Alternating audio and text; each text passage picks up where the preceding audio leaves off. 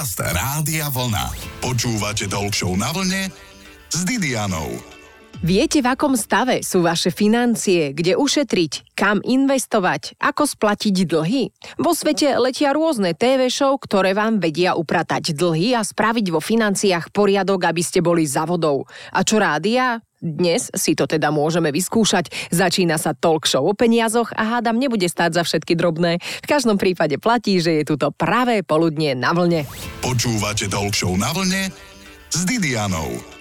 Svet je plný finančných poradcov, ktorí radia a popri radení si vedia pekne zarobiť, kde vám nanútia nenápadne dve poistky alebo aj štyri. Ale to sú finanční poradcovia. Ja mám dnes v štúdiu finančného analytika, experta Dominika Hapla. Ahoj. Ahoj. Tak Dominik, ako sa líši poradca od experta? Tak, eh, čo sa týka toho poradcu, častokrát je pravda to, čo si naznačila v tom úvode, že povedzme tých rýchlo kvasených poradcov, ktorí na tom trhu sú a snažia sa nejakým spôsobom len zobrať poplatky od svojich investorov, klientov, je v súčasnosti dosť veľa. Na druhej strane dá sa to robiť aj trošku, povedzme, sofistikovanejšie, trošku inak, kde áno, nejaké poplatky samozrejme s tými službami sú spojené, ale dôležitý ako keby ten výsledok na konci a ten dlhodobý partnerský vzťah s tým konkrétnym človekom alebo investorom. Ty si teda expert, mm-hmm. tvojou úlohou je robiť čo? Mojou úlohou je vlastne pozrieť sa na nejaké preferencie toho človeka. Každý máme nejaký rizikový profil. Čo je rizikový profil? Rizik, Finančný riziko, alebo čo? Rizikový profil je to,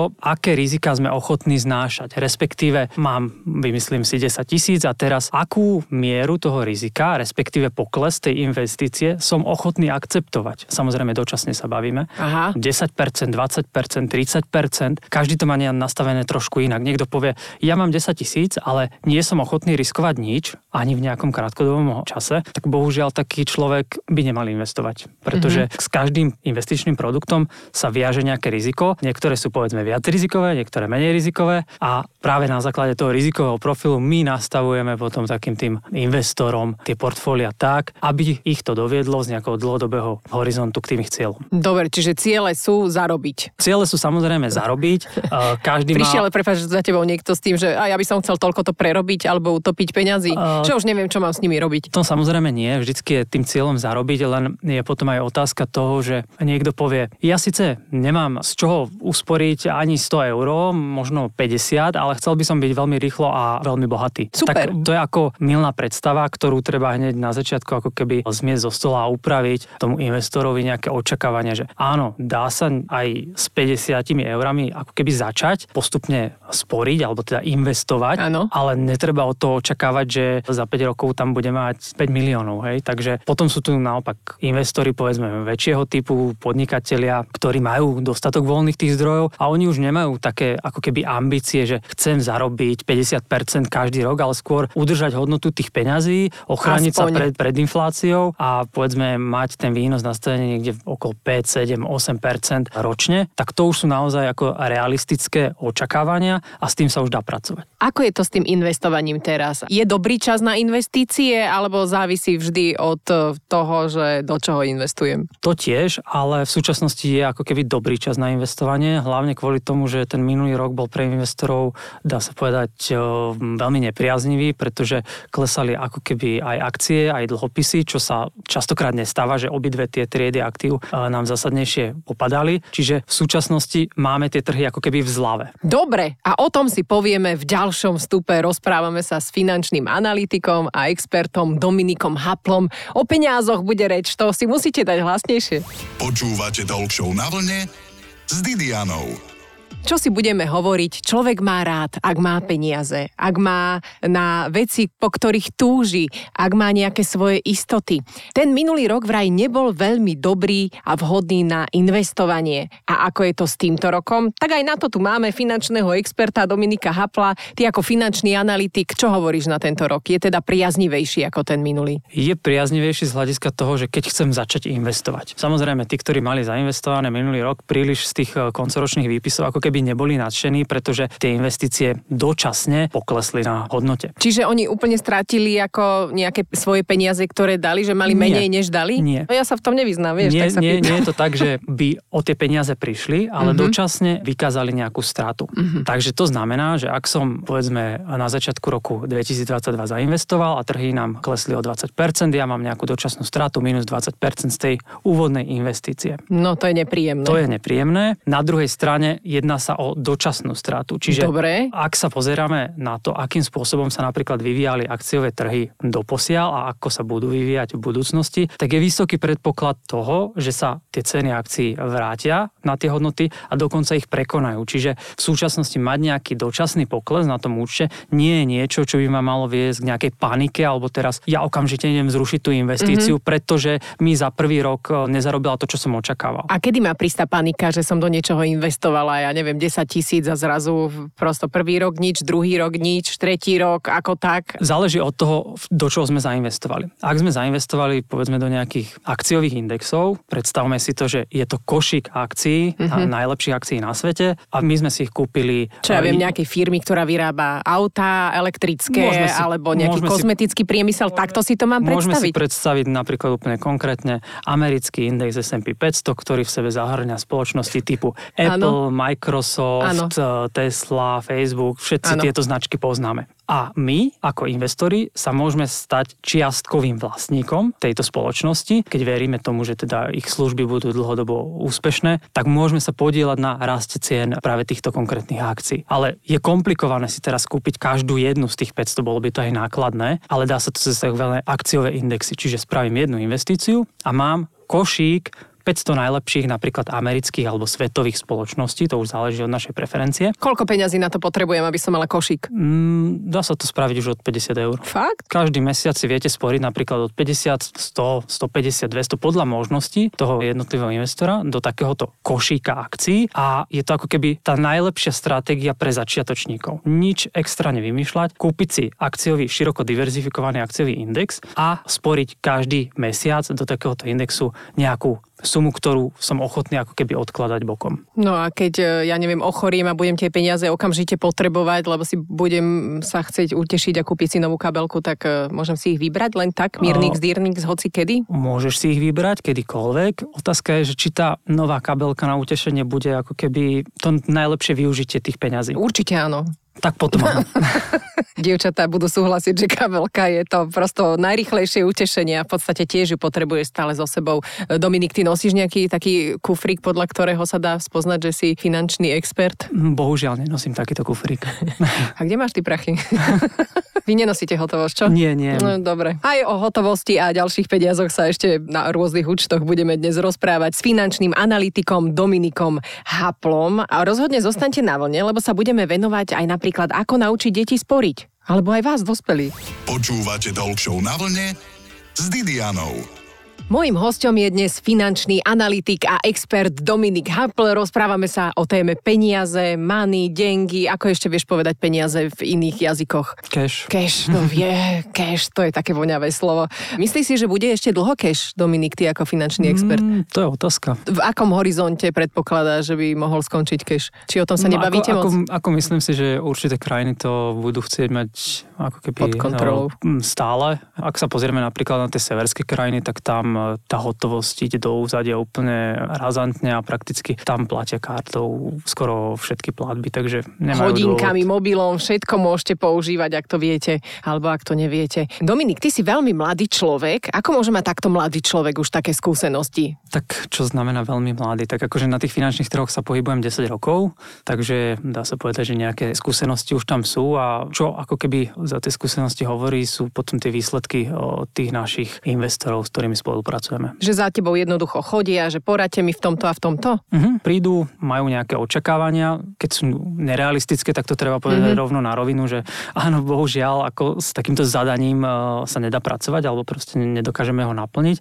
Naopak, ak tie očakávania sú realistické, tak dá sa potom veľmi pekne vyskladať nejaké investičné portfólio, už šité na mieru tomu konkrétnemu človeku. Mal by každý investovať podľa teba, aj keď teda fakt tie posledné peniaze má niekde k dispozícii, aby ich ušetril, že je to lepšie dať, čo ja viem, na nejaký terminovaný vklad alebo konkrétne na nejaké akcie? Čo sa týka toho terminovaného vkladu, tak ten nám akože z dlhodobého hľadiska nezarobí nič. No, čo, sa týka tých, čo, sa, čo sa týka tých akcií, tak tie nás aj chránia pred infláciou, ale z dlhodobého horizontu. Netreba si to predstavať tak, že každý rok tie akcie oni za posledných 100 rokov prinášajú výnos zhruba 7-8% každý rok. Ale netreba si to predstavať tak, že každý rok mi na ten účet sa tie peniaze zhodnotia o 7%.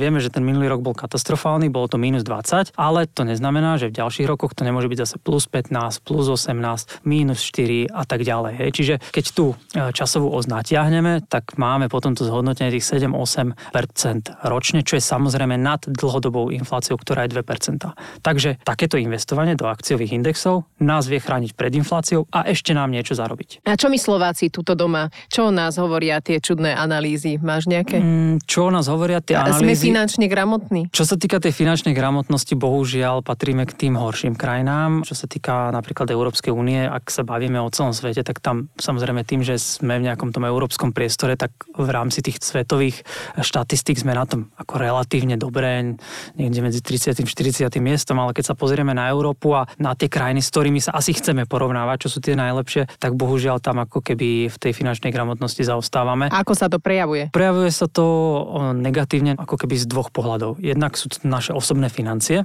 že máme zle nastavené domáce rozpočty, nevieme usporiť, nezaujímame sa o to, ako zmaximalizovať svoje schopnosti, svoje príjmy. Takisto sme potom príliš zadlžení a robíme ako keby chybné finančné rozhodnutia, neinvestujeme. Čiže to má mm-hmm. ako keby ďaleko následné dopady na náš osobný rozpočet. A potom je to ako keby ten celospoločenský rozmer. Ak máme v krajine veľa ľudí, ktorí sa zle finančne rozhodujú, tak pravdepodobne ani im nebude záležať na tom, že ako povedzme tí politici riešia nejaké rozpočtovanie krajiny alebo štátny deficit. Prečo má, má zaujímať nejaký štátny deficit a na čo to vlastne je? Prečo by som ho mal sledovať a prečo by sme ho mali mať Prečo by som ho mala sledovať? Pretože ak máme dlhodobo vysoký štátny deficit, tak zadlžujeme krajinu a máme potom horšie podmienky podniky na medzinárodnom finančnom trhu a tým pádom sa dostávame do takej nelichotivej špirály, kedy ako keby štát si požičiava stále za drahšie, za drahšie a sme nasmerovaní tou gréckou cestou. Mm-hmm, čiže, že môžeme skrachovať. Dobre. Čiže chceme teda mať, zle.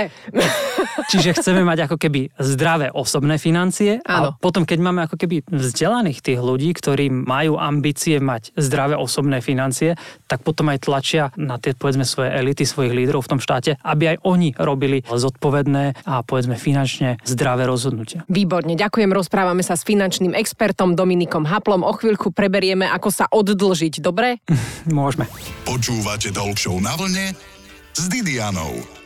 Počúvate veľmi dobré rádio Vlna. Našim hostom je dnes finančný expert, analytik Dominik Hapl. Dominik, chcem od teba veľmi jednoduchú vec, ktorá je ale inak veľmi ťažká. Ako sa odlžiť, respektíve ako urobiť to, aby sme nedlžili veľa peňazí príliš dlho? Mám dlh na účte, čo s ním? No ono záleží od toho, aký je ten dlh veľký. Koľko odčerpáva napríklad z tvojho disponibilného príjmu mm-hmm. tá dlhová záťaž. Nemala by presiahnuť povedzme 50%. 30-35%. Aha, takže čiže, to je dosť. Čiže ako náhle, vymyslím si, mám 1000 eur v čistom, ale splátka v mojej hypotéky je 550 eur a mám potom na konci mesiaca už len 450 eur, z ktorých musím vyžiť, tak takému človeku ako ťažko budeme hovoriť. Ale ešte z toho niečo investuje, lebo ono sa ti no, to jasné. do budúcna zíde. No čiže tá finančná gramotnosť a tie zdravé finančné základy nás dovedú k tomu, že tí ľudia nebudú príliš preuverovaní, zauverovaní a budú mať lepšie nastavené osobné financie. Ak by, povedzme, taký človek mal tú mesačnú splátku na úrovni 30%, čiže 300 eur, už o mnoho ľahšie sa s ním komunikuje, ale nejakú stovku, 150 by si mal ešte investovať, pretože do budúcna sa ti to zhodnotí a uh, môže A budem ti... za vodou?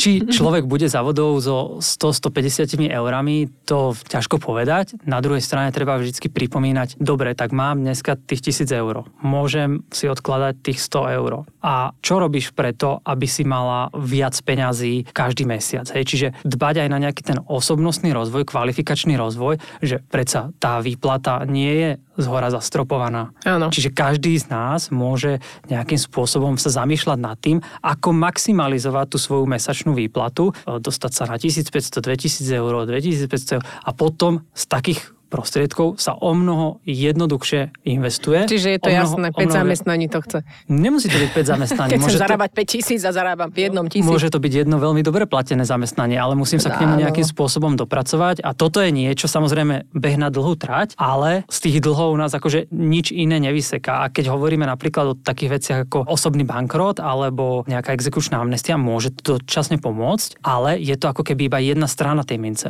Lebo ak tí ľudia nebudú finančne gramotní a nebudú dbať o svoje zdravie osobných financií, tak oni skôr či neskôr do toho znovu spadnú. Pričom sa dá najlepšie skresať výdavky? No ono záleží vždycky. Zamerať sa na to, čo ako keby nepotrebujem, čo je nejaká taká, povedzme, spotreba z rozmaru, tak tam sa dá kresať. Na druhej strane ja chápem tomu, že ak niekto má 800 eur v čistom a vy mu poviete, no ale ušetri 100 eur alebo No, 200 eur, aby si investoval. Takže to je science fiction, ktoré pre ňoho je nereálne. Tak v takom prípade jasné, musíme uspokojiť nejaké svoje základné potreby a rozmýšľať nad tým, ako zvýšiť svoj príjem. Budeme sa snažiť rozmýšľať. A prosím ťa, kedy viem, že ma finančný poradca chce obtiahnuť, alebo na čo si dať u nich pozor? Samozrejme, dôkladne sledovať e, zmluvy, dôkladne sledovať poplatky. Ak mám, povedzme, poplatok na investovaní 5%, tak pravdepodobne sa nás snaží obtiahnuť. A koľko mám mať ako? Povedzme, malo by sa to pohybovať niekde v rozmedzi 1 až 3%. Mhm, dobre, ďakujeme. A kde si to môžem overiť, že či je ten finančný poradca akože dobrý poradca? Napríklad e,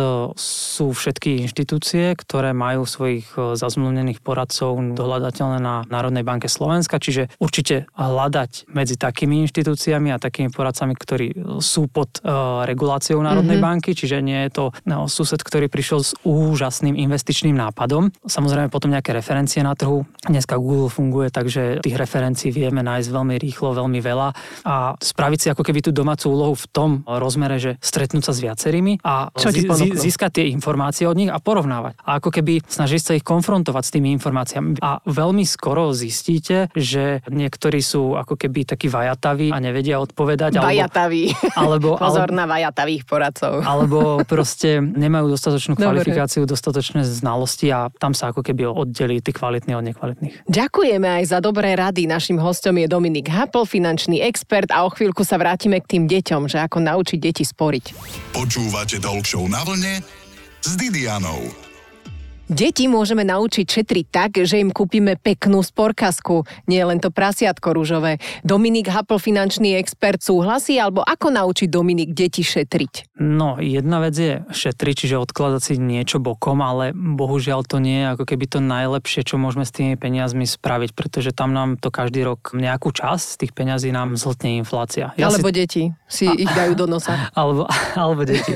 Ale to, čo možno je dobrým spôsobom, ak napríklad dávame deťom nejaké mesačné vreckové, uh-huh. tak spraviť s nimi ako keby takú dohodu, že máš o, pre svoje dieťa 100 eur mu dávaš vreckové na mesiac napríklad. Ak on 25 eur dá tebe, tak ty mu pridáš ďalších 25 eur, ale pôjde to na jeho investičný účet a bude si sporiť v akciách. Čiže budem mať každý mesiac 50 eur odložené. Ako staré alebo ako malé dieťa môže mať takýto investičný účet? Samozrejme, ten uh, majiteľ bude ten rodič, ale Áno. tomu dieťaťu to môžeš takýmto spôsobom odprezentovať, že ak sa vzdá tej dnešnej spotreby, že si nekúpi ďalšie Lego, ale tých 25 eur ti ako keby vráti, tak ty mu k tomu priložíš ďalších 25 eur a dáš mu to na investičný účet. Mm-hmm. A dáš mu to do tých akcií A a, môžeš to potom vybrať. a je, pre je, seba. jemu sa to tam bude zhodnocovať. Ak sa pozrieme napríklad, že to začneš aplikovať s 10-ročným dieťaťom a vydržal by to povedzme do skončenia vysokej školy, tak tam bude mať 17 tisíc. Čo úplne nie je